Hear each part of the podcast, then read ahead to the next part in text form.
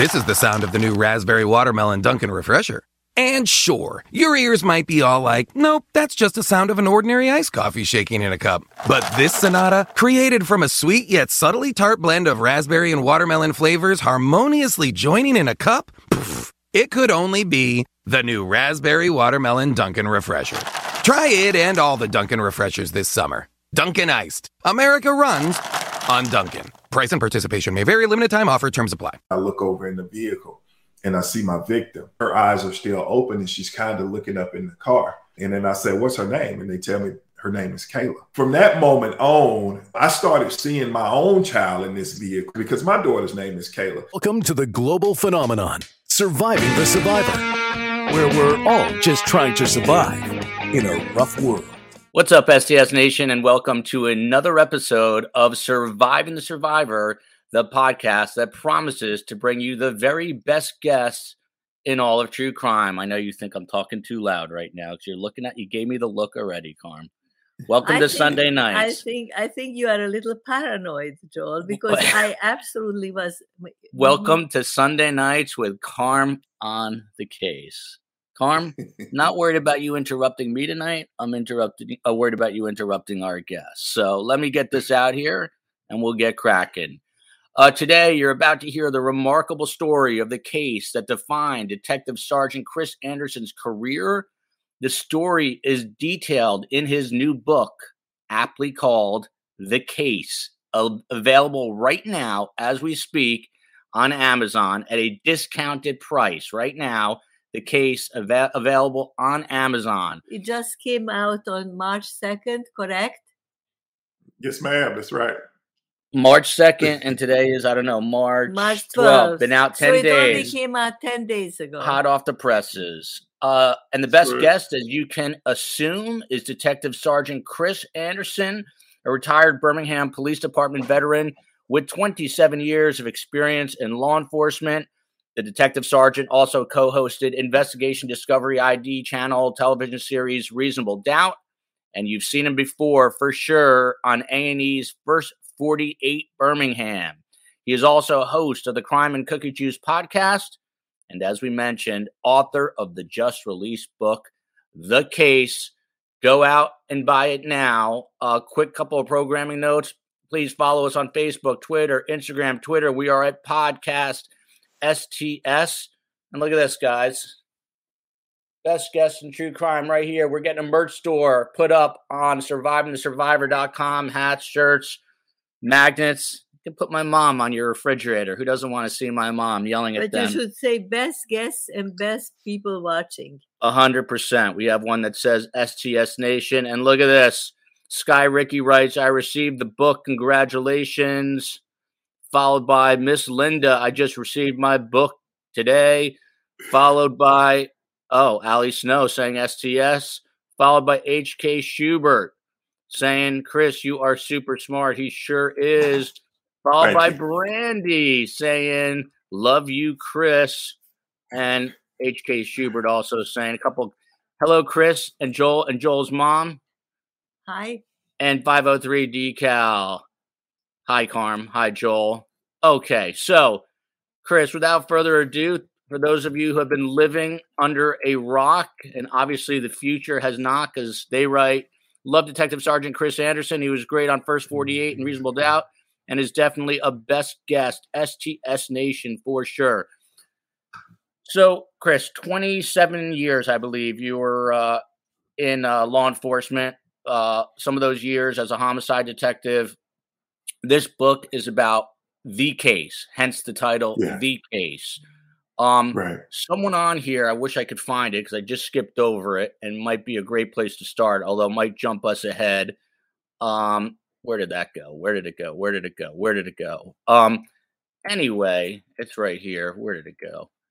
Uh, someone asked, what was that 911 call like uh, for this case? I don't know if that's a good place to start, but um, kick us off. Tell us, um, you know, why this case resonated and tell us about it because we really don't know much of the story, as I don't Right. think most of STS Nation. So wherever you'd like to begin, let's start there. We are Sure. ordering the book, but we didn't order it yet. Already interrupted.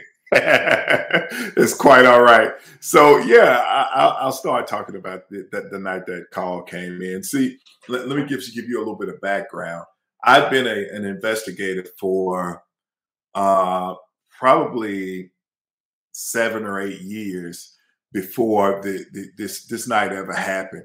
And my years in investigative work, I had, uh, you know, I'd done everything that I could to be the best investigator I could be, but I wasn't much of a husband. I wasn't much of a father back then.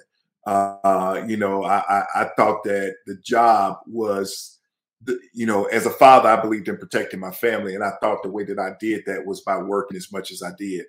Hence, I, I missed a lot of time with my family. By the time that this this I had been promoted to homicide, I, I and I write about my the way that I tracked through uh, the investigative bureaus and, and, and, with Birmingham Police Department. I write a little bit about that in in the book. But the, the night that this case came about, uh, I was probably my, my, marriage was was failing. I was a terrible father, and uh, you know, I had gone through a lot of trauma throughout the, the, the, the few years that I've been in homicide, and it was undiagnosed traumas. Just from being the type of person that I am, I'm a t- I'm a people person. I love people. I care a lot about people, and and and uh, you know, I I don't subscribe that everyone is bad. So I like to see the best in people. So, uh, but being that type of person, I, I, you know, I came so dedicated to to the job that I wasn't, uh, you know, I just wasn't a good, very good husband. So the night that this case happened, I had I was coming off of closing a huge, a pretty big case within itself that I, uh, and it didn't take me nearly as long as it did to take to solve that case as it did this case that we're talking about.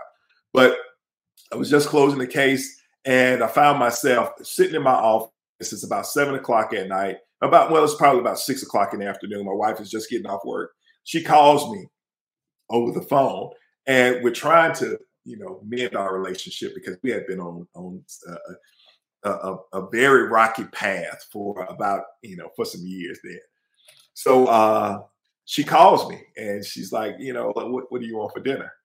And uh, I, you know, I tell her, you know, she's like, good. I'm, I'm, I'm making us dinner so we can share a night together to try to start conversating and, and working on our marriage. And as I'm about to leave, I remember I have something else I needed to do at the office. So I'm thinking I'm just going to go right in the office, finish this up right quick, and then I'm going to leave uh, and, and go home and, and, and sit with my kids and my wife and share some time with them. Well, three and a half hours after that, you know, my wife is at home. I'm still at the office, still working. You know, it's now 10 o'clock. My kids are pretty much, it's, it's their bedtime now. Uh, and I remember that, oh, I was supposed to have dinner with my family, you know. So make it back to the house. And, uh, you know, of course, my wife is upset. My kids are just itching to see me and spend some time with me. You know, I spent a little time with them. And, uh, you know, my wife is just she's just kind of just done with it. You know, she goes to bed, and you know we go to bed, man, because I want I'm doing everything I can to avoid any type of discussion or, or, or confrontation or anything. You know, just like most men. You know, so I, I, I, get into bed and you know I can I can feel her like breathing uh, you know at the back of my neck. And now and now it's, it's almost 11 o'clock at night. And I can laugh about this. Now me and my wife and I we, we as I'm writing the book I'm telling her uh, you know I'm telling her what I'm writing. And she was like oh yeah I remember that night you know you, you should put this in there. You know that's that's how that's how the writing process Chris let me goes. ask you real quick. How how old are you at this point? How long have you been married? How old are your oh, kids roughly? Okay so roughly, you know, I'm I'm probably in my early 30s. I, I, got married very, very, very young. My wife was 18 years old. I was 20 years old when I got married. I hadn't been to college uh, at that time, and uh, you know, we were about to have a kid. We were out of, just out of high school, and I, I, you know, that's you know, that's that's the way things happen with us. Uh, and by the time this case happened, I was in my early 30s. Uh, she was right at 30 years old. My daughter at the time, I think, was maybe 10. And, you know, my son was uh, maybe seven or eight years old. So, you know, these are my young kids. Yeah. Real quick, real quick, because I want to get STS Nation involved here. Sherry's News writes, yeah, I need glasses now.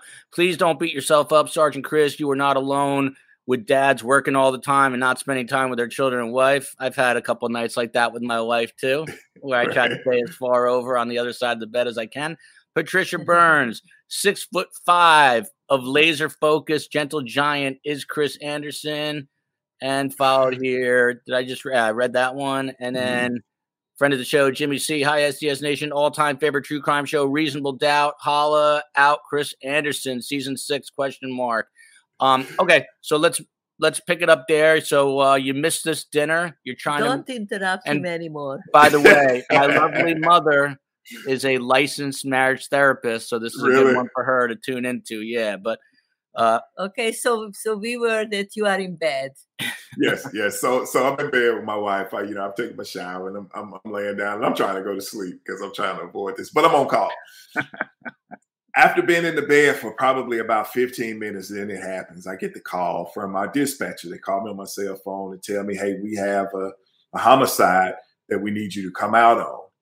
Uh, and and what I didn't mention, my, my son. Well, you met my son. Uh, well, you know, my son is a fan of the show, which he's probably watching this now. Uh, shout out to Chris Anderson Jr. that's right. That's my boy CJ. My daughter's name is Kayla. My, I, I have actually two daughters, but my, the daughter that I'm speaking of, her name is Kayla. She lives in the house with us. Uh, so, at any rate, I get the call. I head out to the location, and uh, as I'm there, it's just it's really eerie because on the way there, you know, I'm thinking about my family, thinking about the time that, that I missed with them. You know, I'm, I'm figuring out, yo, you, you need to go back and apologize to your wife because she didn't ask to be in this this this predicament. You made the choices to go to these units and and and and, and serve in this capacity. So she didn't ask for this, but you're making her suffer through it. So these are the things that I'm saying to myself. And by the time I figure out, okay, I'm gonna, I'm going to go home and I'm going to apologize. We're going to talk this thing out. I get to the crime scene, and uh, you know because I'm missing the time with my kids. Also, so uh, get to the crime scene, and this, I, I remember the crime scene so vividly uh, that I get out there and there are a bunch of young students, young young college age kids that are just outside of the crime scene, and they're all bawling and crying. And uh, the crime scene's been roped off, and the vehicle that's involved in it, and that's that's my my actual crime scene is lodged up on a, a pile of bricks, and and the gear is still moving. You know, they hadn't been able to to get the car shut off or anything like that. So I'm, I'm writing down notes and uh, and I'm, I'm I'm thinking to myself, processing everything that I need to do before I go over to the crime scene and look into it. So after a few minutes, uh, you know, they get the car shut off and get it in a manner that is safe for us to really approach things. So I walk over to the uh, the lead officer, and he's giving me a rundown of you know the lay of the land. You know he's telling me we got so many witnesses over here and you know we got the call at a certain amount of time you know at this time of night. And i'm writing down notes and then that's when i look over in the vehicle and i see my victim. And you know she's a, a just a, a, young girl young lady. Uh she didn't you know you can tell if a person has been out in the streets or or a, was a person that that had a you know some sort of of, of drug use background. This woman did not match any of those. She was she was a very she didn't she didn't belong in the set of circumstances that she was in. And uh, as I'm looking at her, and her eyes are still open, and she's kind of looking up in the car, and I see her eyes, and I look at her, and and then I say, "What's her name?" And they tell me her name is Kayla. So from that moment on, you know, I started seeing my own child in this vehicle, you know, my because my daughter's name is Kayla. This young lady is not that much older than my child. Uh, so I'm like, I'm like, well, you know, well, because I have to take a pause because it's it's these are flashes that happen with investigators sometimes. You know, it it, it I could see my own child being in this vehicle, and I immediately began to feel for the family you know the, the, they, they'll never see their child again. And it's up to me to speak for her. And then another thing is man i'm i'm thinking to myself man i'm missing my own kids. I, I, my kids are right here and i've not been here for them in in years. So you know, I had to snap myself out of it, and I began to focus again on what what the task at hand. So this case takes a, a lot of different turns, but that's the night that I realized how much of a, a, a problem that I had. I started realizing that, questioning myself. Hang on one sec. It's question time for Carm you here. No, no, you know what? I know it's a it's a crazy, crazy comparison, but Mhm. what was the name of the that very famous quarterback who um, who now lives here in Tom Brady. Tom Brady. He also like he was so into his career Mhm. that he let his wife go, Yeah. Yeah. and then he was Yeah. devastated. after he couldn't retire, he couldn't retire from football, and, And I, I ran into and- something similar myself because I was traveling three weeks out of every month for being Mm-hmm. a news reporter and uh, had young kids and uh, had to make a decision. And the Um, young wife.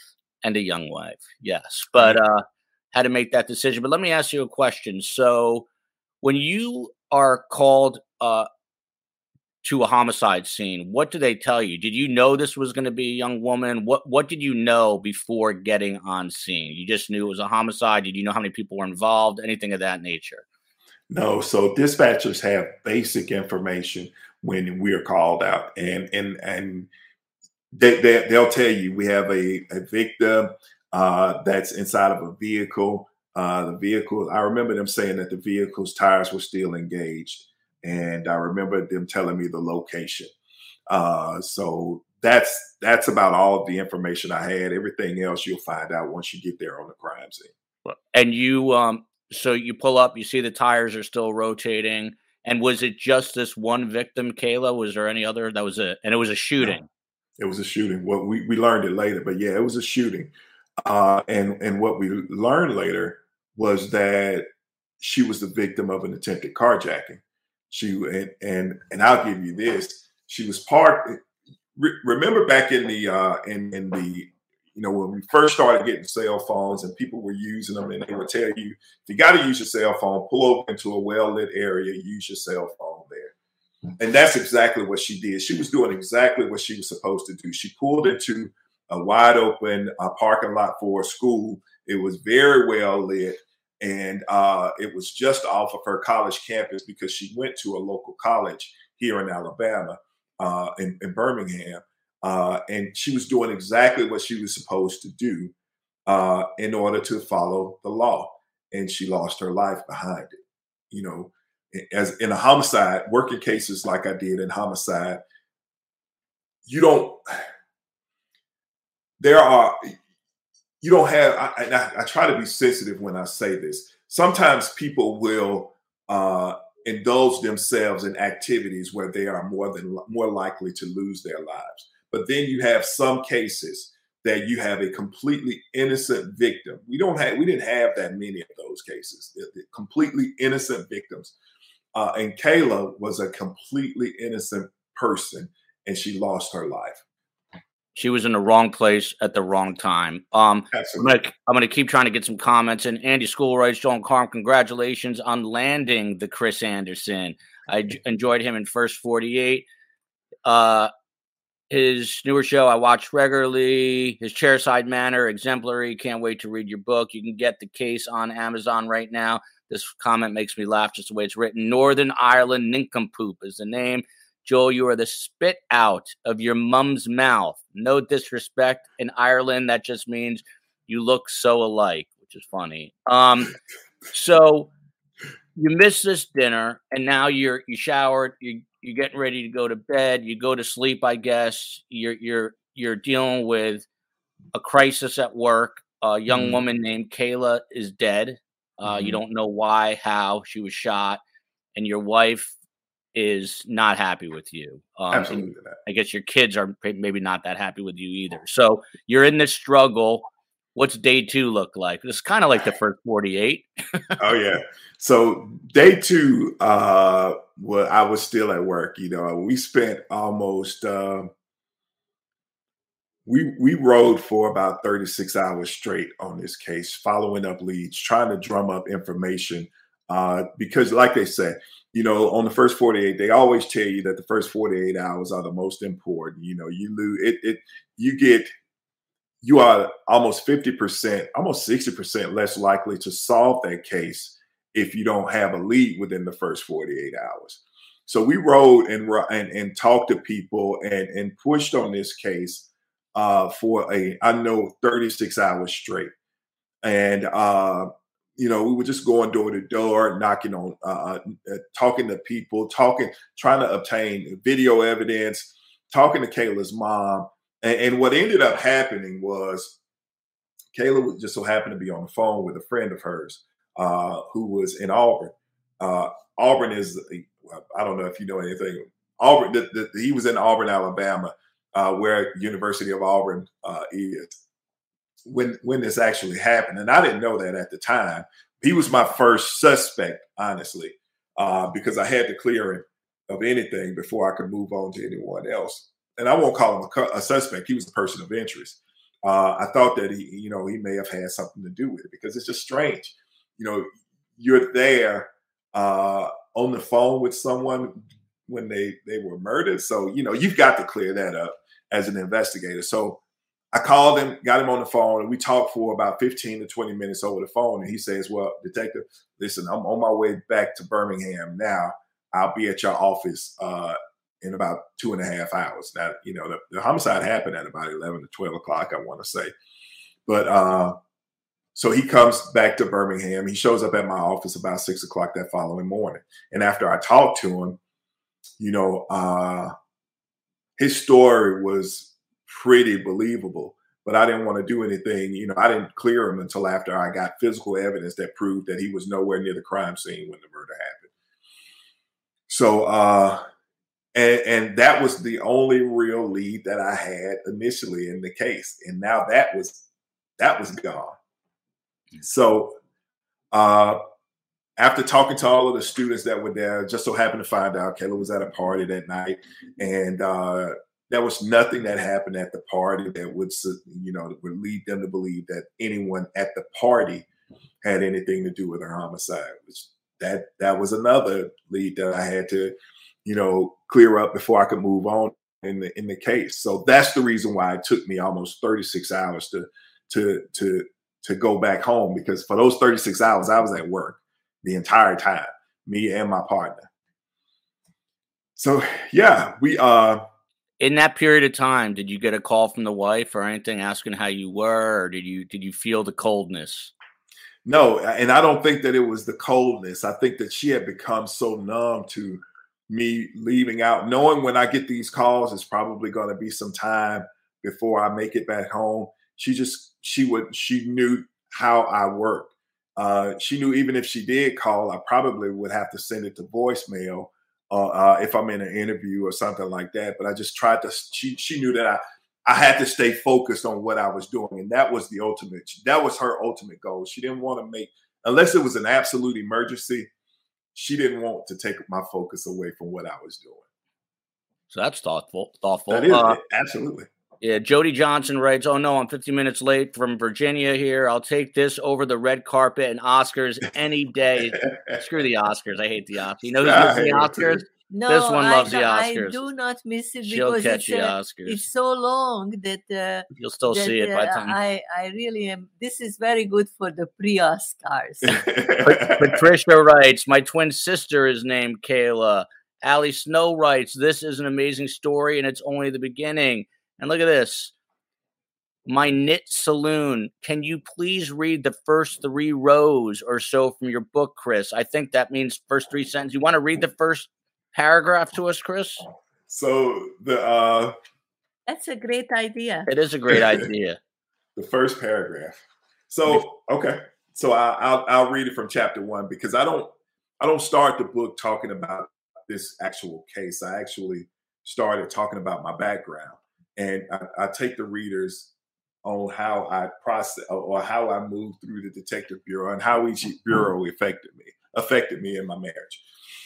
So, chapter one being a homicide detective with the Birmingham Police Department was the most challenging experience I ever had as a cop.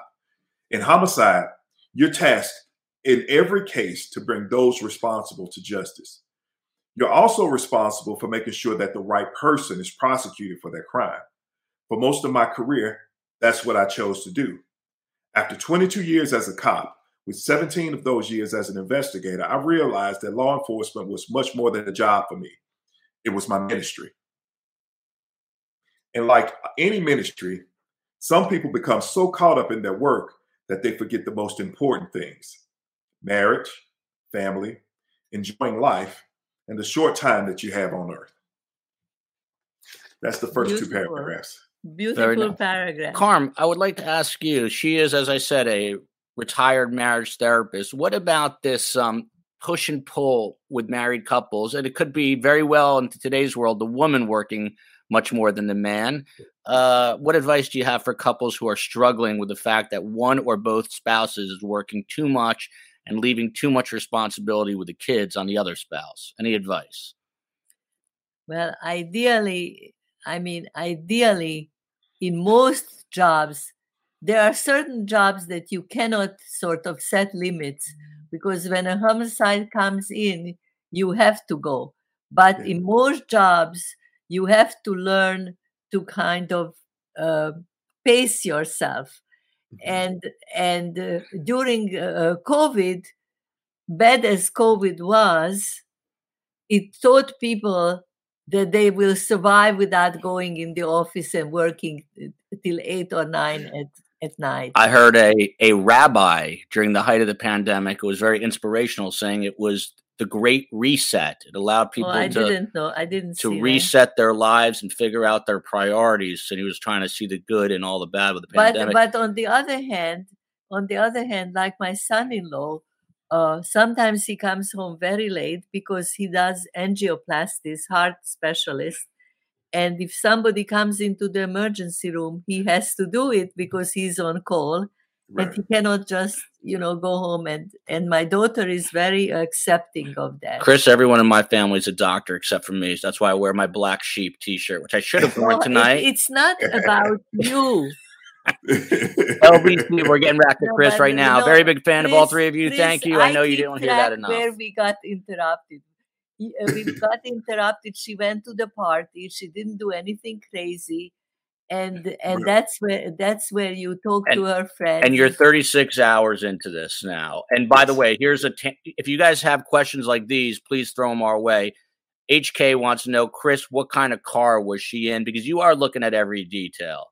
Absolutely. She was in a uh, two door BMW. I can't remember the exact year, but it was a pretty new BMW that her, her father had purchased for her uh, uh, for during her graduation. Because look, during this time, I really got to figure out who this young lady was. Uh, and and she is, and I describe her in the book, and I and and, and I think the the best line to describe her is that she is the type of person or the type of child that every father wants to raise.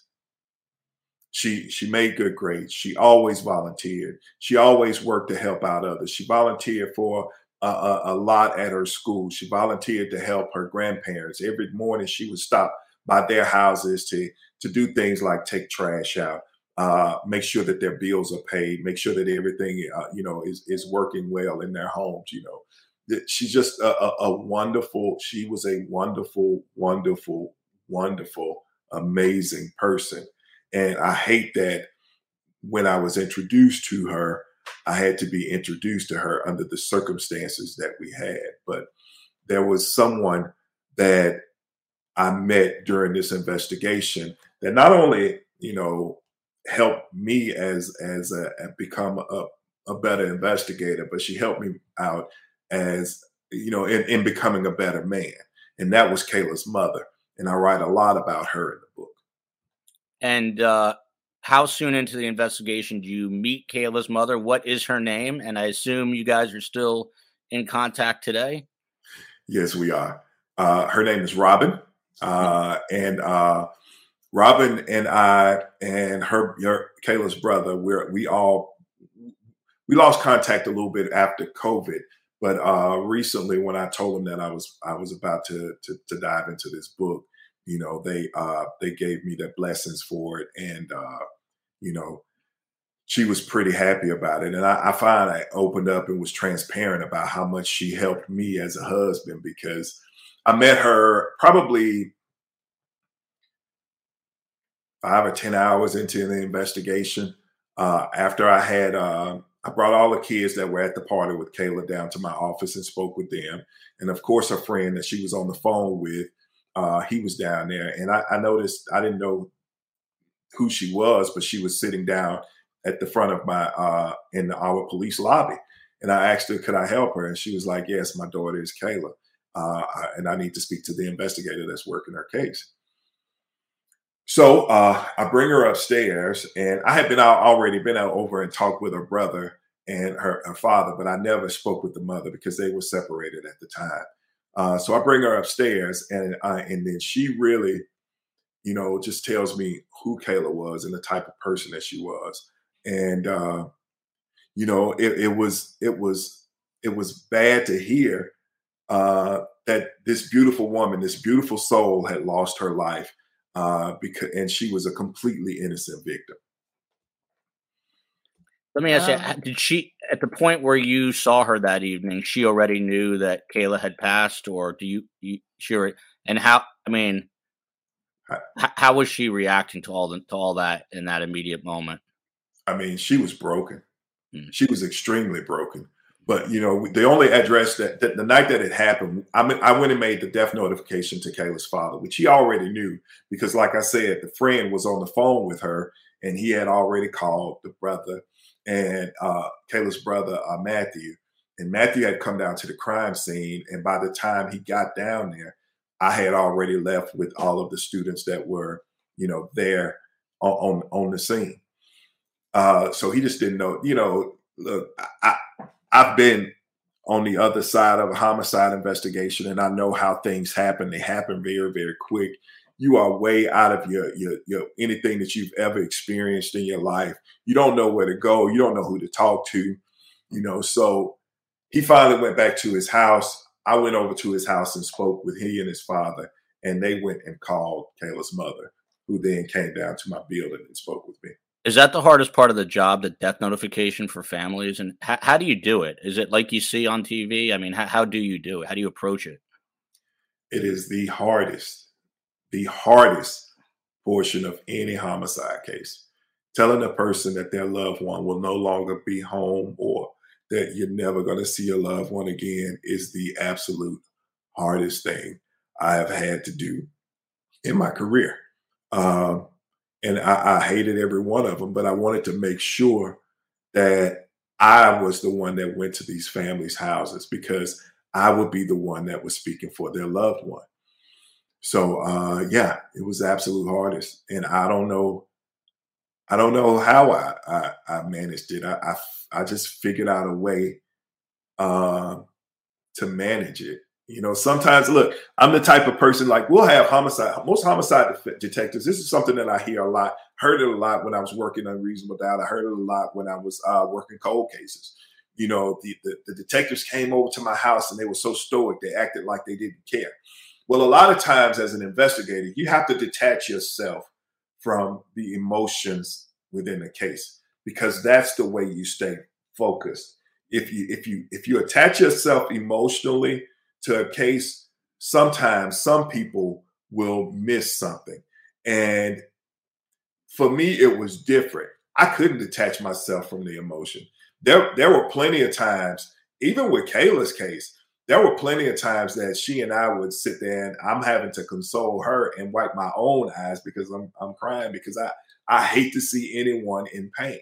And she, and, and my families, the my victims' families, they were in pain losing their loved one.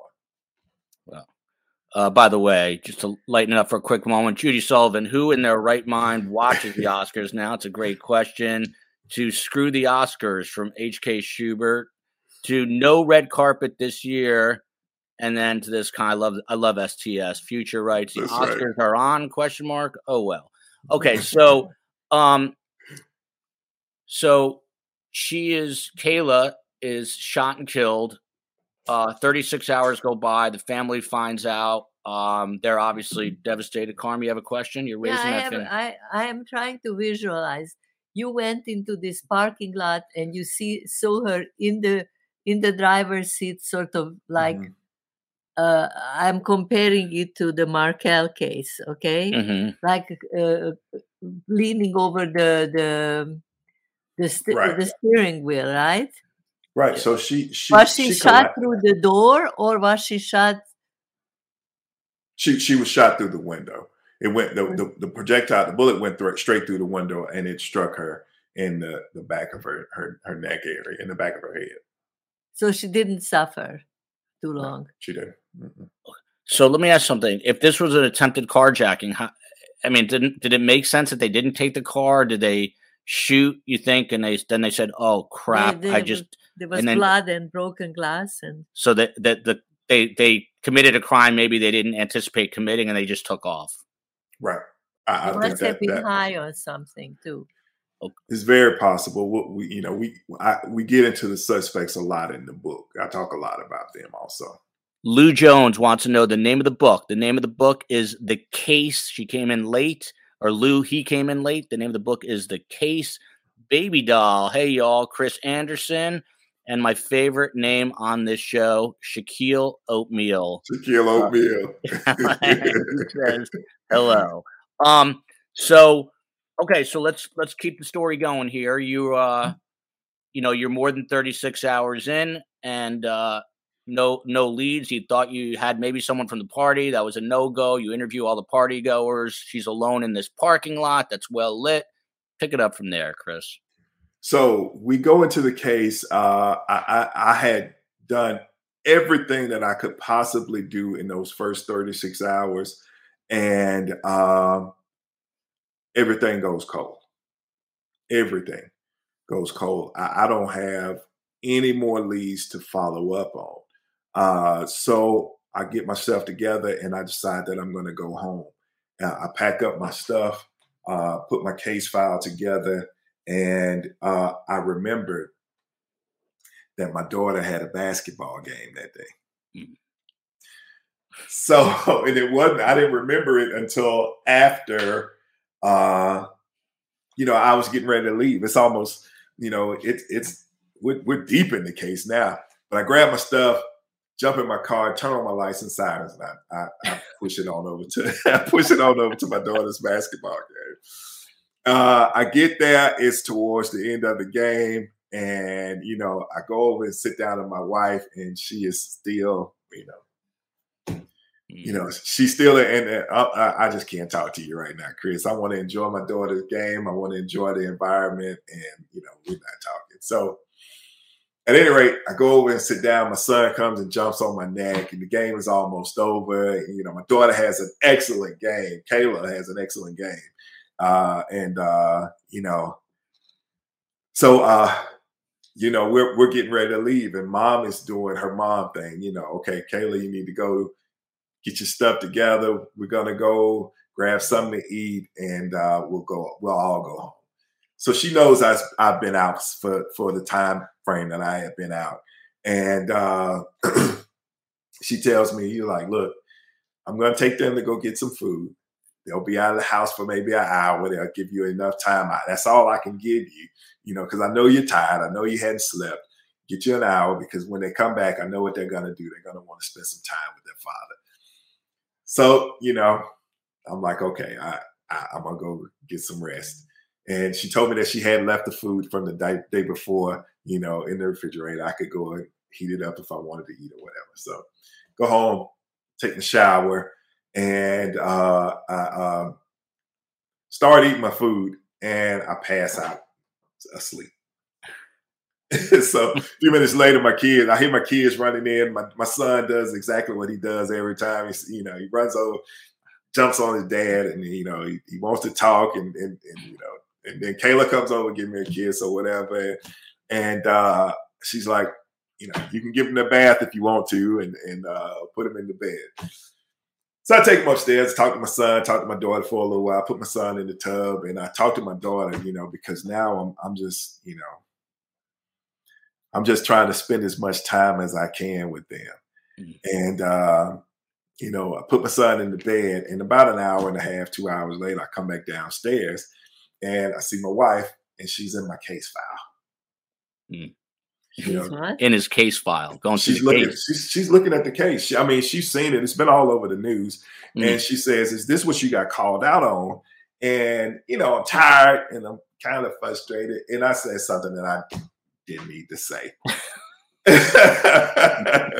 Which, in order to find out, you'll have to read the book. The but- case, the case. yeah, so it automatically starts a, a, a- an argument. You know, Mm. a, a, a huge. A, it just blows up. We get to a point, and we we have this this huge argument, and and you know, my kids hear us arguing, and they come downstairs, and that now that's something that we didn't do. We didn't have arguments like this, so I knew it was it was a lot more to it than just me being uh, absent. It, there was a lot more frustration between the two of us, and. uh you know, and and I see my kids they're crying and, and they're, they're watching, you know, their parents who they don't they they rarely they've rarely even seen us have a you know a, a, a deep discussion with an argument. They're just crying. Hmm. So I think I need to leave. You know, I, I need to get out of here. So I, I grab all my stuff, grab my, my case file, and I leave and go to the one place where I can always get a good night's sleep. To the office. To the police department. That's office. exactly right. Do you have a bed That's there? exactly What- right. what- do you have a couch? Yeah. bed? Yeah, so we had a couch there that was uh I had learned to I had learned to sleep on that couch. It, it was a certain way that you had to lay on it because there are springs and stuff that were popping out. And if you laid on it the wrong way, on the wrong side, you get poked. But if you do knew how to do it, you could sleep on that couch. So yeah, I had plenty of nights on that on that particular couch. Uh, and uh, I always kept a toothbrush and, and and some soap or something I can wash myself and clean myself up. And Now, Chris, You do you know. think that a big part of this argument breaking out was your own guilt over the fact that you were so involved with your work and you knew that you were neglecting your family and you didn't know how to channel it? So you No, he's exhausted. At this point, he's exhausted. exhausted, but but because I know mean, if my wife the reason he snaps. if the- my wife went through my case file, I would snap at her too. But, but, but deep down, did you know that it was your own sort of guilt about being so obsessed with your work? Absolutely, I knew it was all on me. I take the I take full responsibility for it because I even talk about it. You know, look, uh, the I was a thirty year old, thirty plus year old guy. You know, the older me would have, you know, the the the me that I am today would have sat down, listened to what she was saying, and tried to figure out a solution.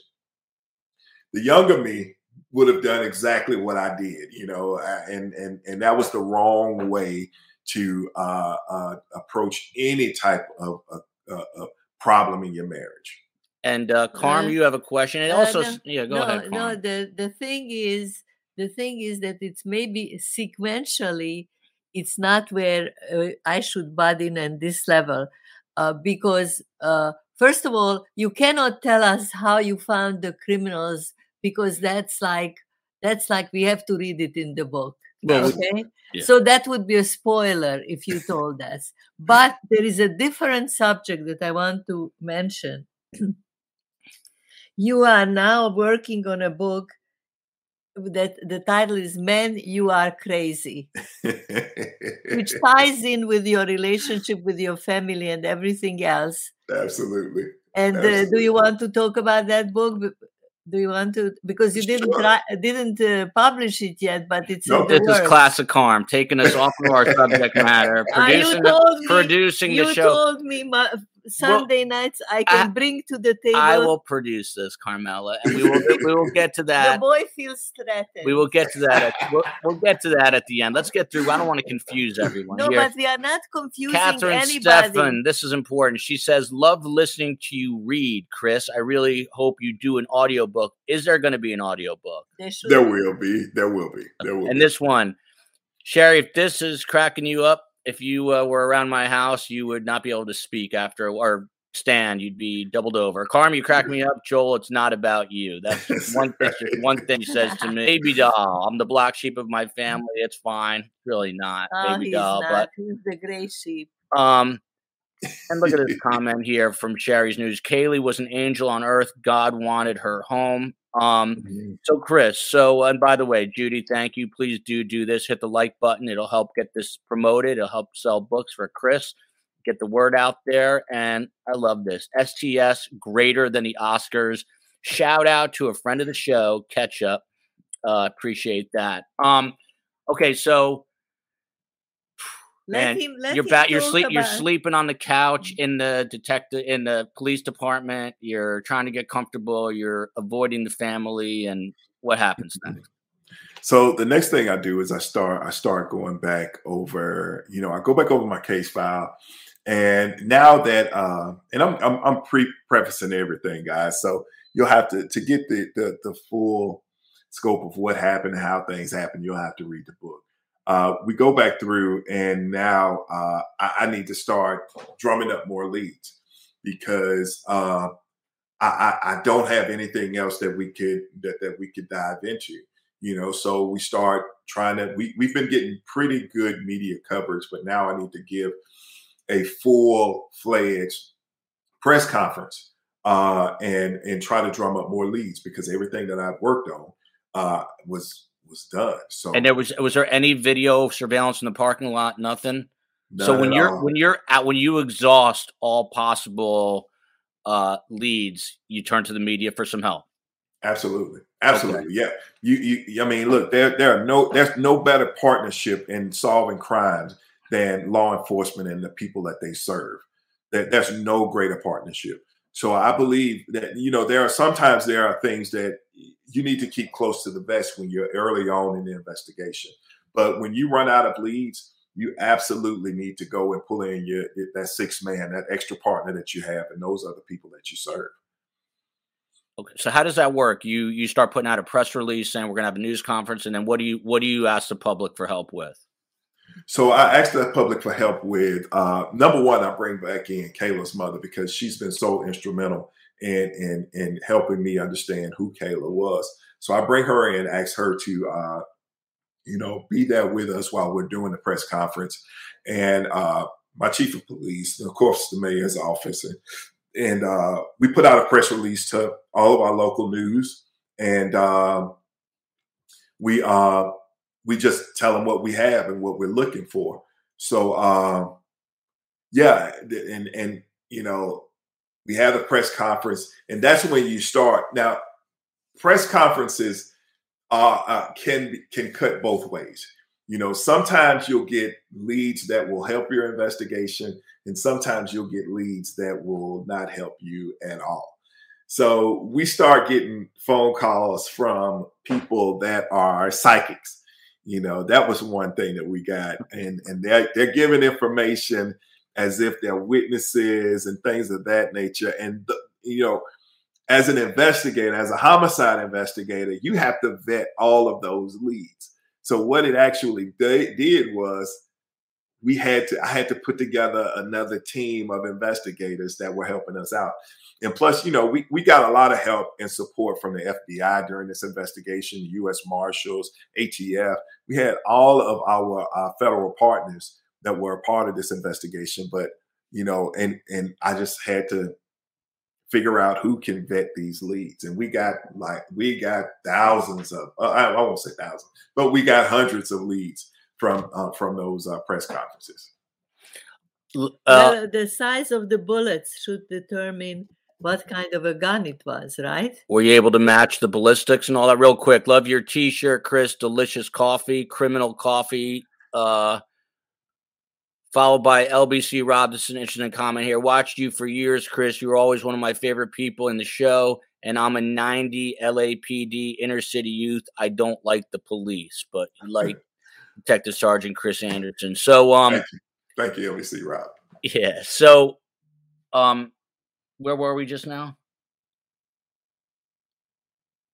We were at the press conference. Now? We were at, the press conference. Okay, press conference. So you get a lot of psychics, a lot of stuff. Does anything come out of that that's remotely helpful? Nothing at all, except for more requests to do more interviews. And we and I did a I did a lot of them. My supervisors did a lot of them. Uh, I ended up going on another uh, a very well known, uh, nationally known show during that time.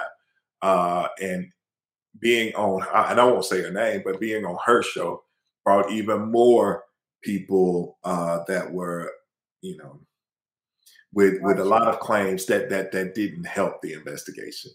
And how? Where are we? How many days in are we right now when you have this press oh, conference? Oh, so we are probably, you know, we're not even a, a, a full two days in uh, now. Yeah. So, uh, and that's that's kind of early for me to do a press conference, but I, I just ran out of leads because we ran on everything else that we had. And let me ask you this: At this point in in real life, in reality, are you making this whole connect? Because obviously, you wrote the book because you had some time to reflect. But in real life, had you were you starting to connect this suspect? I'm sorry, this victim has the same name as my daughter. Things aren't going right in my marriage. All of a sudden, I'm meeting this this mother. She's like very reasonable. Like, are these things all starting to play out in real time in your head that? there's a lot going on in my life that's uh, that needs fixing on top of just solving this case? Absolutely. And I can't remember exactly where it was in the book that I wrote this, but uh, you know, after I interviewed uh, Kayla's mom, and here's here's when I really, really realized how how how bad off I was uh, I bring her back over into my little my little area where my my desk is, and in my desk area, I have pictures of my kids and my wife and everybody that you know, family portraits and stuff like that, uh, family photos and things of that nature. Uh, and when she comes over and she's looking at the pictures of my family, and she's like, "Oh, your wife is beautiful. You know, what's her name?" She this is this is a woman who's just lost her child. She's asking about my family. So that lets you know how much of a per, how how caring of a person she is.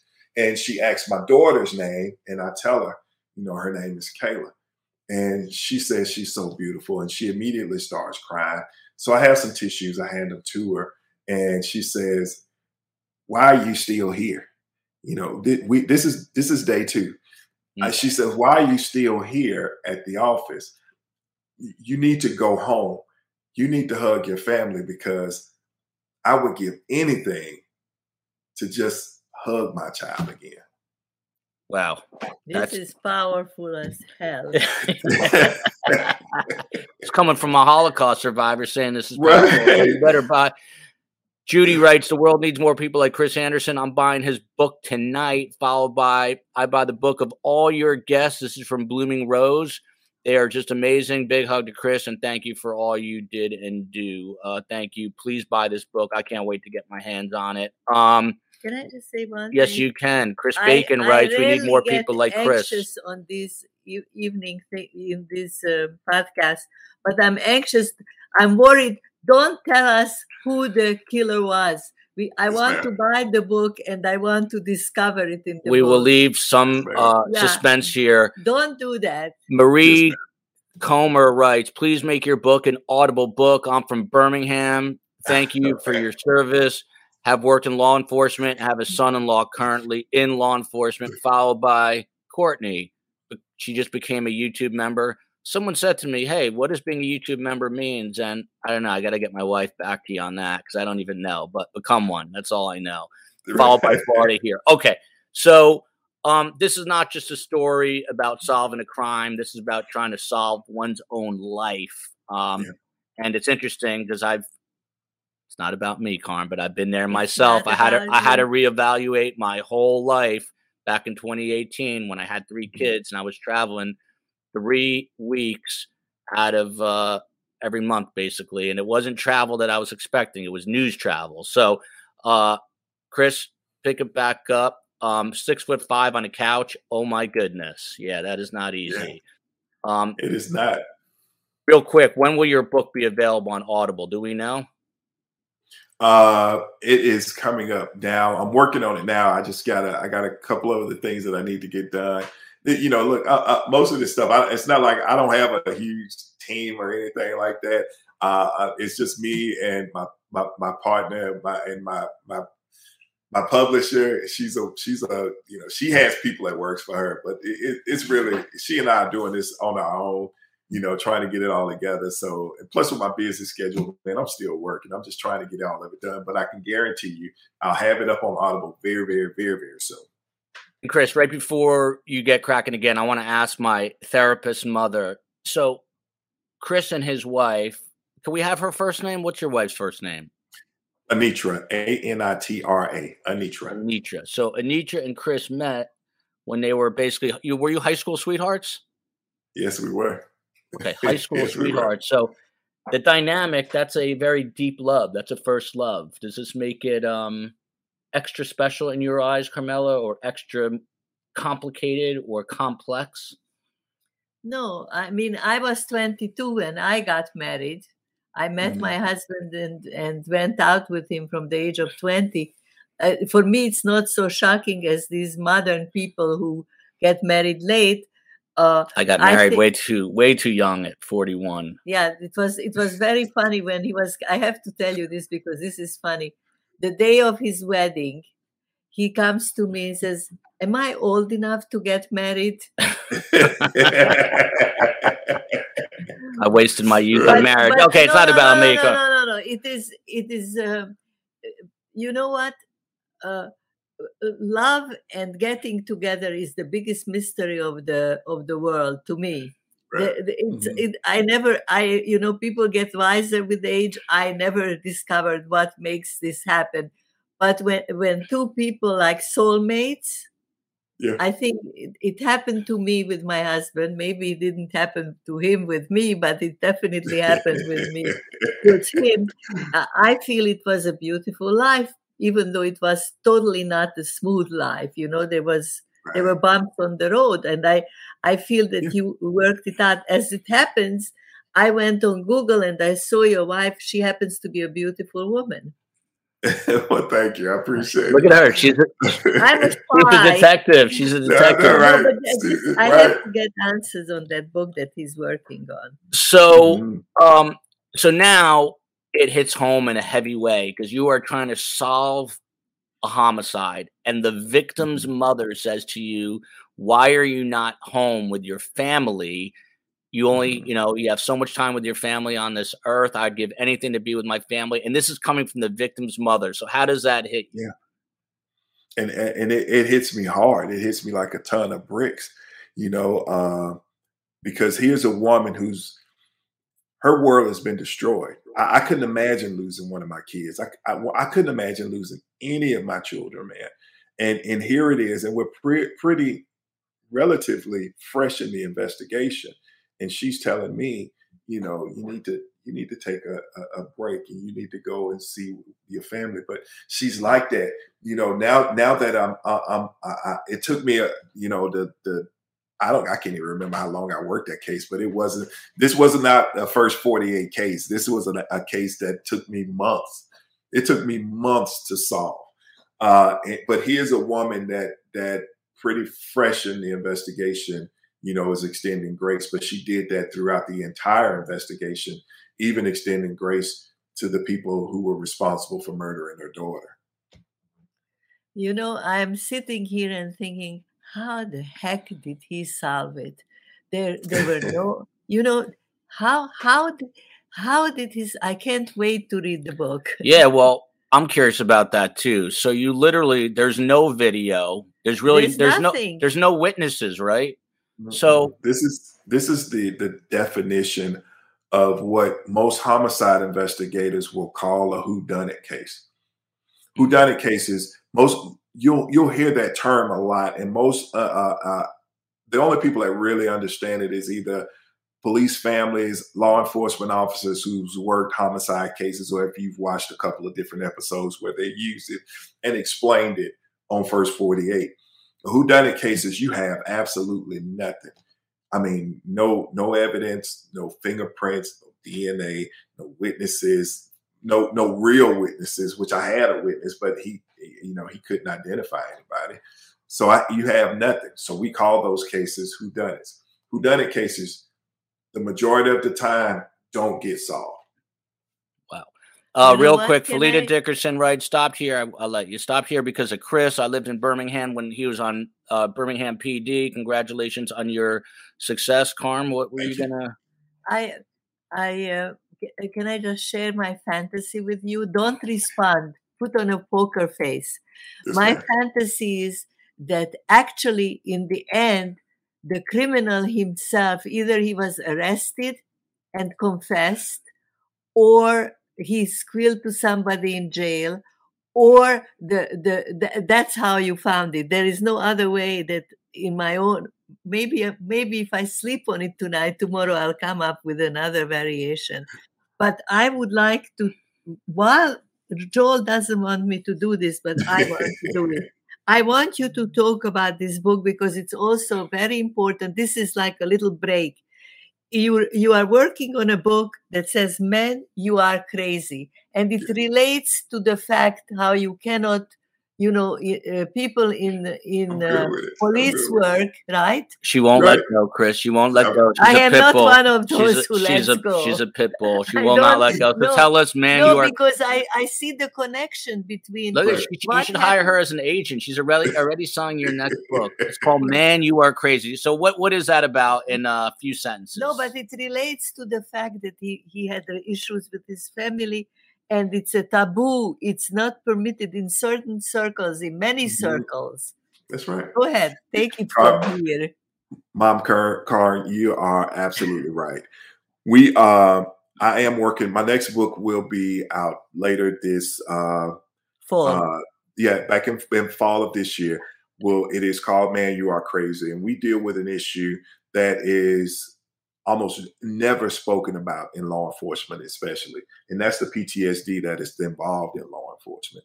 Uh, a lot of officers, like the years that I spent in in in, in homicide, because I spent most of my investigative years in homicide, and in a city like Birmingham, where you're getting you're working over 100 homicides a year and it's only 10 or 12 investigators you know you see death a lot a lot and there are each time you go on these traumatic scenes and go to these areas and make these death notifications, it does something to your psyche.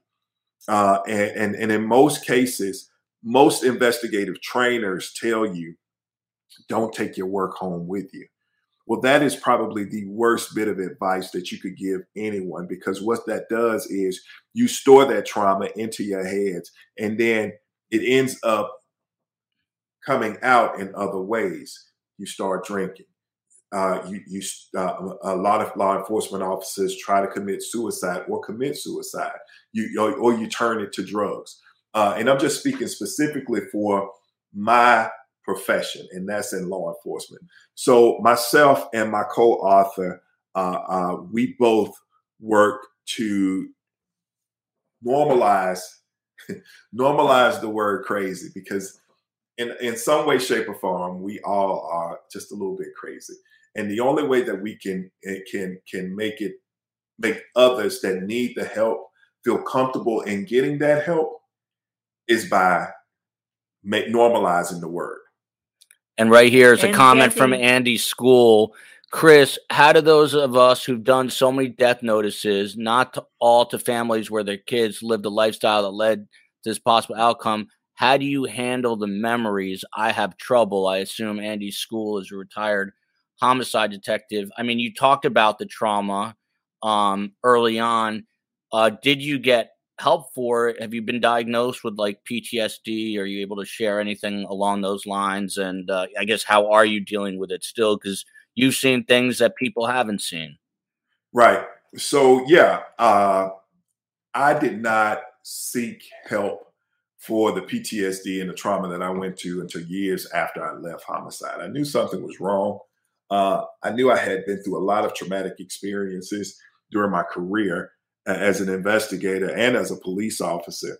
Uh, that I just it, it just went un- undiagnosed because I was I was just uh, you know I, I was one of those guys that felt like I could handle it on my own, and that is the wrong way to uh, uh, handle any type of trauma. You need to talk to people, and and it doesn't have to be you talk to your your uh, go go go see a doctor. Even though I would I would suggest going to see a doctor, but you can talk to your family also, and that's was one of the problems that was happening in my marriage because I never talked about my cases. And that was one of the reasons why I was upset with my wife the day that she picked up my case file. What? Why didn't you just? Do you just wanted to keep work and and family separate? I thought that I could. Mm-hmm. I thought that I could. And and you know, I didn't realize, you know, the things that I was doing, especially early on in, when my when I started in homicide, because when when you read Man, Man You Are Crazy, the stories I talk about in Man You Are Crazy happened before this case happened. You know, so it, it, it th- those cases, those investigations predate the, the case. Well, this is when it came to a head, so to speak. Right. The, yeah. The crisis yeah, in the marriage, in in the in this uh, in uh, in the in the book, I think what is what is important to know is that in many areas, especially in um, in police work and and so forth, they expect you be, to be the strong, silent type, mm-hmm. and and uh, it's considered like firemen and and all, all, the first responders. Yeah, first they all they all called first responders. I even wrote that first first line responding people. Yeah. Uh, they they don't they can they they don't know how to ask for help and open up and, and the say, irony is that they're helping everyone else right they help right. everybody else but they don't help themselves and it's a very important book that you will write but right now we are going to read the one. We're going back to the case. The case. the case. Meanwhile, Dennis Long, to take us off track once again, writes, Chris, are you going to write any books about the cases you investigated on the first 48? This guy's going to become Shakespeare now. you know, I, I, have plenty of, of cases that I, I, can write about that weren't featured on the first 48. Uh, the, the, the, case, the, the case that I write about in in, the, in my book, the case, was not featured on the first 48. Uh, I have several other cases that I would love to to talk about and how they impacted me uh, as a as a you know as an investigator. And we've got a VIP comment here, right here. Deb, and I'm glad I caught this. Deborah Patterson writes, I am Kayla's aunt. Her mom is my sister. Thank you for all you did in Kayla's case. I want a signed copy of the book. Deborah definitely deserves a signed copy of the book. Shout out to uh, Deborah Patterson for hopping on here. Um, really appreciate you being here. So sorry for your loss. Um, and so, you, yeah, um, just gave me the chills. Actually, Frankie Figs writes, "Carm is so insightful." Until she, she's your, oh, until yeah. she's your, say that to Joel. Joel until she's your right. mother twenty four hours a day. Then it gets a little, then it gets a little much. Um, Look at this. Another one. This probably puts me down at the end. Sheila Brennan. Absolutely appreciate Carm's insightful questions and comments. Joel, hope you know how fortunate you are to have such an amazing mother Ta-da! and I appreciate Ta-da! her. For, I am. We do this Sunday. Sunday night's Sunday, the worst day I for only, me. I only uh, do podcasts now. I am uh, partially unemployed retired. now, retired, and he only do it Sunday nights. And he he's so used to running the show by himself, he cannot tolerate me being here. Courtney, right, Joel? We appreciate you. Thank for thank you for bringing the best guests. This is my number one channel. Thank you, thank you, thank you. Hit the like button, please do that. Um, so um, okay, so this grieving mother, Deborah's sister, Kayla's mother, is absolutely devastated and she takes the time in all of her own tragedy to say you better take care of your own family. And absolutely. how does that how does that strike you? Does it even strike you at that moment? Do you say hey i better get home. I better get my ass off this couch and go make up with my wife or do you say i'm too invested in my case still and you ignore everything or how does it no. No I, I, won't say that i was uh I, I it hit me like a ton of bricks because she was absolutely right uh, I had been at this now. I mean, and for, for her particular case, it had only been, you know, 48 hours, maybe, you know, not, it, it, we were pretty early in, in uh, the investigation during that time. But I had been doing the exact same thing that I was doing, you know, during that time for, for years now. So for, for her, it was 48 hours. For my wife, it had been years. So I decided that, you know, I needed to ch- change how I was doing things. I needed to, to really sit down with her, let her know about some of the things that was happening because Kayla's case hit me so hard that there would be times, you know, I, I would, would, be sitting down, you know, uh, uh, uh, and I would still see her face, or I would see my daughter's face every time I went back and looked through the crime scene photos. Or if I'm going back to to the vehicle and we're, we're, we're pulling some evidence from the car, I could still see Kayla's face or my daughter's own face, and I realized that you know I needed to to change what I was doing and how I was operating. If I'm going to be a better father, if I'm going to be a better husband, I had to change it. And and it was I, I, I credit a lot of that to Robin uh, and and how she responded to me as her investigator and as her friend because we are we are still good friends today. She, I, I consider her a friend. So so how many how many years ago was this case roughly? Oh wow! I think this this case happened in 2007, 2008. Okay. Okay. Can, I, can I say something? You can, it's your show, Carm. You can say no, whatever you my want. My show. If I say something, you say it's your show. Anyway, anyway, um, you know, I I did mental health stuff, mm-hmm. and I was married. I'm married to a psychiatrist. Okay, so uh-huh. so we sometimes even worked together. The introduction to what I'm going to say now I have this feeling that for you to be become a cold-blooded detached completely person it was a bigger challenge because you're a very warm caring person absolutely absolutely so, I, I, don't I, Go ahead, Carm. I'm sorry. So that's that's you were kind of going. I think she's saying you were going against your grain because by nature you're yes, very. Yes. Well, let me just get a couple comments in. Queen Tiffany writes, "Hi, Ms. Carm. My first time seeing her live and not as a cardboard cutout. Um, she does exist. Um, where is this? Still, next? still not for long. I like this other one, and it's this one here says."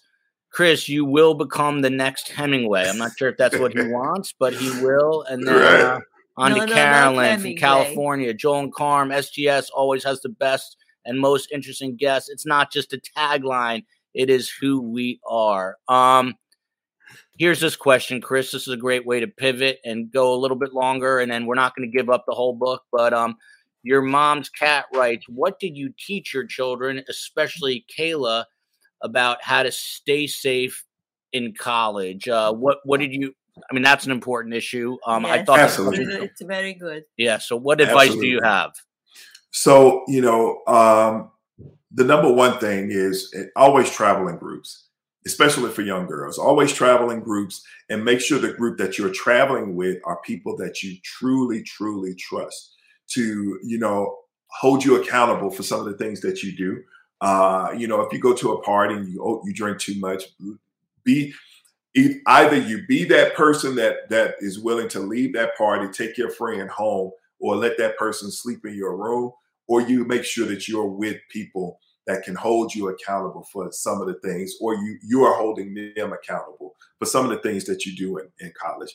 You know, uh, and and and to make my daughter went to the same college that Kayla was going to.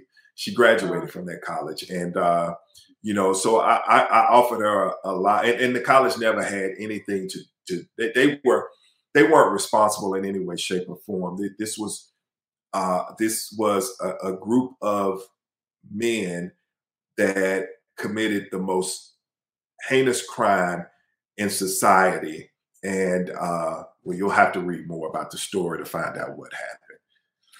So um, yeah, I offer a lot of advice to kids in college. How uh, just back to the the case for me, I got a couple of more questions and we'll we'll wrap her up. But um, back to this notion of a who done it case where you don't have surveillance, you don't have witnesses, you have you really have nothing. Um, how do you stay focused on it? I mean, it's literally like pulling a rabbit out of a hat, right? Like there's no one, nothing. So how after the first 48, so to speak, are, are you still working this case nonstop? And what, what are you trying to like, like, how can you pull something out of nothing? I guess is my question. So, you know, look, I, have always been uh, the, the investigator that believes I would rather be lucky than good any day. Uh, and I was a, I was a decent investigator, but a lot of cases, you know, I just counted up as luck. Uh, uh, and when I, whenever I've run out of, I've completely investigated a case that, and I don't have any more leads. I usually start back over at the beginning because 90% of the time you you've forgotten something, you've missed something, or that was something that you were supposed to do that you didn't do it. I restarted this case about three times. I mean, just completely going back over from the beginning, going through all of the information, uh, going back through any lineups, anybody that I spoke with, going back and re interviewing anyone that saw her that day, going back and looking at some of those leads that we got during the uh, the press conferences, making sure that all of those were vetted. Yeah, I, I did it about three times until I finally got the lead that I needed. Catherine Stefan writes, Chris, if your book is half as good as you're telling the story, it will be a bestseller. Um, this is an important question from Nightwood. Uh, is it difficult for law enforcement to seek therapists? Is it hard to get the help, Chris? It's very. It's not hard. It is hard for uh, officers to go and seek out the help that they need. It's it's not hard. I mean, because there's there's more help available now for any profession than it was back, you know, 10 years ago when I was investigating cases. That's way more help. Uh, but the problem is, I don't think it is, it, it, it's, it's, but it's still, the thought of it is still kind of taboo, if you will. It, it's not something that, that most law enforcement officers will seek out or even think that they need that type of help. So, for those of you who don't know, every Friday I've got Detective Phil Waters on. He's Houston homicide, uh, a Houston homicide detective. He investigated over 400 cases, and he's also a Marine. Uh, he's as tough as they get. And I didn't know that the great Chris Anderson is six foot five. He's a, a veritable giant. These are big, well, they tough. appear together, right? Yeah, they have. They, if you missed the last episode, it's it's Chris and Phil Waters this past Friday. Check it out. But um, they're big, tough guys. And uh, I asked Phil Waters, um, and you know, he had a he- one of the cases he had to solve was his his uh former partner um was shot and killed in the line of duty, a police officer. Um, and he's he said that they also got called. I, I didn't realize this, but to the hom and I don't know if this is the same in Birmingham, but in Houston, the homicide unit, no matter what, gets called out to every dead baby scene. So he said he saw Mhm. more dead babies than he ever cared to see. And this is a big, strong guy uh, who wears Hawaiian shirts, but uh, you know, I'm sure it's difficult. He's a very religious man, which I'm sure helps him. Um, Mhm. but it is uh, it is not an easy job for And sure. they're a great team with uh, with Chris. Uh, for sure. Um, Thank you, Carl. Thank you. really are. and Chris, just finally, I'm just curious. Like, when did you decide I'm going to write a book about this? Um, and I'm going to share my story 'Cause it's not easy to to share your story. Uh, you know, yeah. So I, I started actually writing the book about three years ago. And, you know, I don't know what prompted me to do it. I, I was sitting around, uh, it was right during COVID time. Uh, so I just started writing. And I didn't know where it would go. I didn't know how I would put it all together. It was like I was just putting ideas down on paper. And I started thinking about, you know, uh, my time in homicide and how I got to that point because I tell the story of how I got to the point of of working homicides, uh, which is interesting within itself.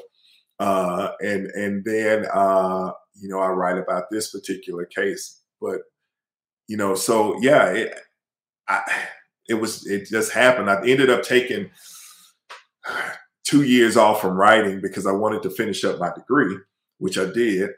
And uh, right after I finished up my degree, my wife says, "Chris, are you gonna ever finish that book?" And I was like, "Yeah, you're right." So I finished it up, and you know, we're here now. That's the irony. The wife got on your ass and made you finish it. That's that's a great irony.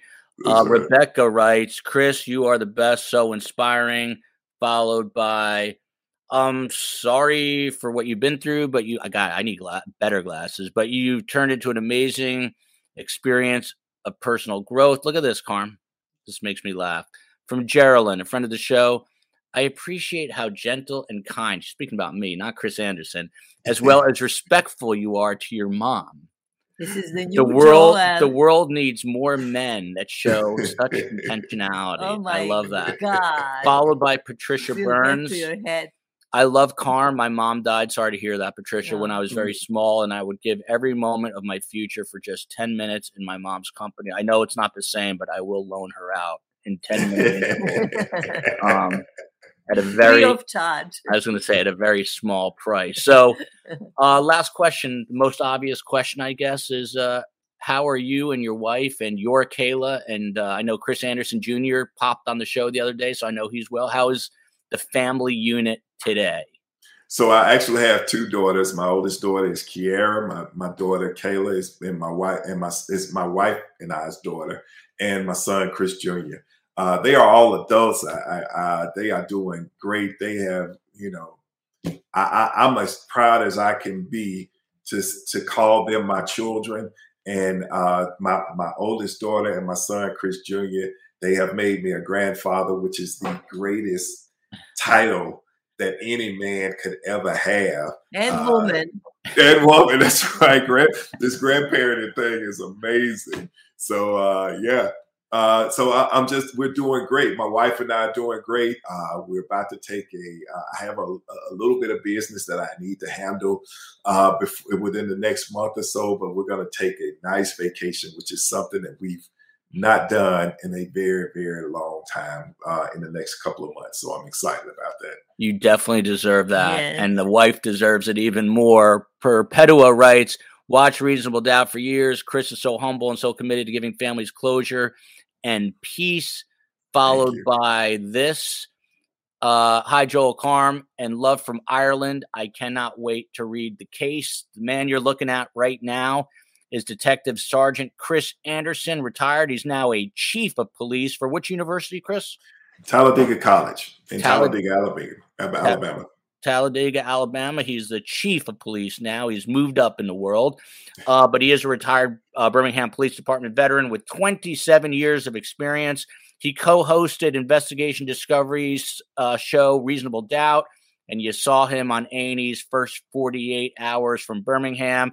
He's also a host of the Crime and Cookie Juice podcast and author, as you've been hearing, of the just released book, The Case uh, which you can buy right now on Amazon. And look at this. Look at this. Shelly T. Oh, no, that's Roll Tide. That's not the one I wanted to Roll bring up. This is the one I want. That's good too. But Cheryl Brady goes, just ordered the book. Carm, do you know what Roll Tide even means, Carm? Roll tide. I the, the hardest thing for me to is to utter I don't know. That is the University of Alabama. Uh, Chris Anderson. We'll have to take a ride up for an Alabama football game, Carm. oh, it's an Uh, experience. I don't You'll never, you'll never forget I'm. I'm local right now. and, and Chris, I don't know what this means, but you do. Harold Dull, a friend of the show, says, I live in Cropville. Don't arrest me. um, Followed here by Northern Ireland Nincompoop. Chris speaking out about mental health will hopefully help others to do the same. So poignant to hear a strong man get real. Followed by Nightwood. Very good advice. I always have someone walk me to my car. Please be well, be safe. Buy the book, The Case by retired Detective Sergeant Chris Anderson. Everyone's saying get him back on the show.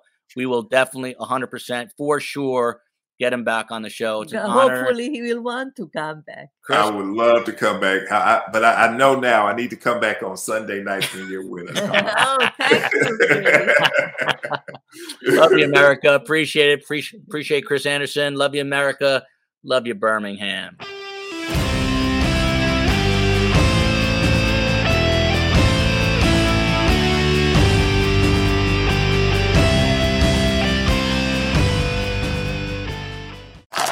This is the sound of the new raspberry watermelon Dunkin' Refresher. And sure, your ears might be all like, nope, that's just the sound of an ordinary iced coffee shaking in a cup. But this Sonata, created from a sweet yet subtly tart blend of raspberry and watermelon flavors harmoniously joining in a cup, poof, it could only be the new raspberry watermelon Dunkin' Refresher. Try it and all the Dunkin' refreshers this summer. Dunkin' Iced. America runs on Dunkin'. Price and participation may vary. Limited time offer. Terms apply. Final seconds of the game. A chance to score and the chance has gone begging. If your business's commerce platform keeps missing the target on golden opportunities, get the MVP you deserve. Get Shopify. Shopify is the commerce platform revolutionizing millions of businesses worldwide. Whether you're a garage entrepreneur or IPO ready, Shopify is the only tool that you need to start, run, and grow your business without the struggle. Shopify puts you in control of every sales channel. So whether you're selling signed football boots from Shopify's in-person POS system or you're vending vintage shirts on Shopify's all-in-one e-commerce platform, you are covered. And once you've reached your audience, Shopify has the internet's best converting checkout to help you turn them from browsers to buyers. What I love about Shopify is how no matter how big you want to grow, Shopify gives you everything you need to take control and take your business to the next level. Shopify powers 10% of all e-commerce in the US. And Shopify is truly a global force, powering Allbirds, Rothy's, and Brooklinen, and millions of other entrepreneurs of every size across over 170 countries.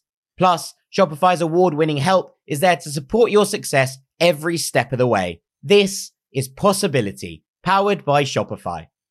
Sign up for a $1 per month trial period at shopify.com slash ranks, all lowercase.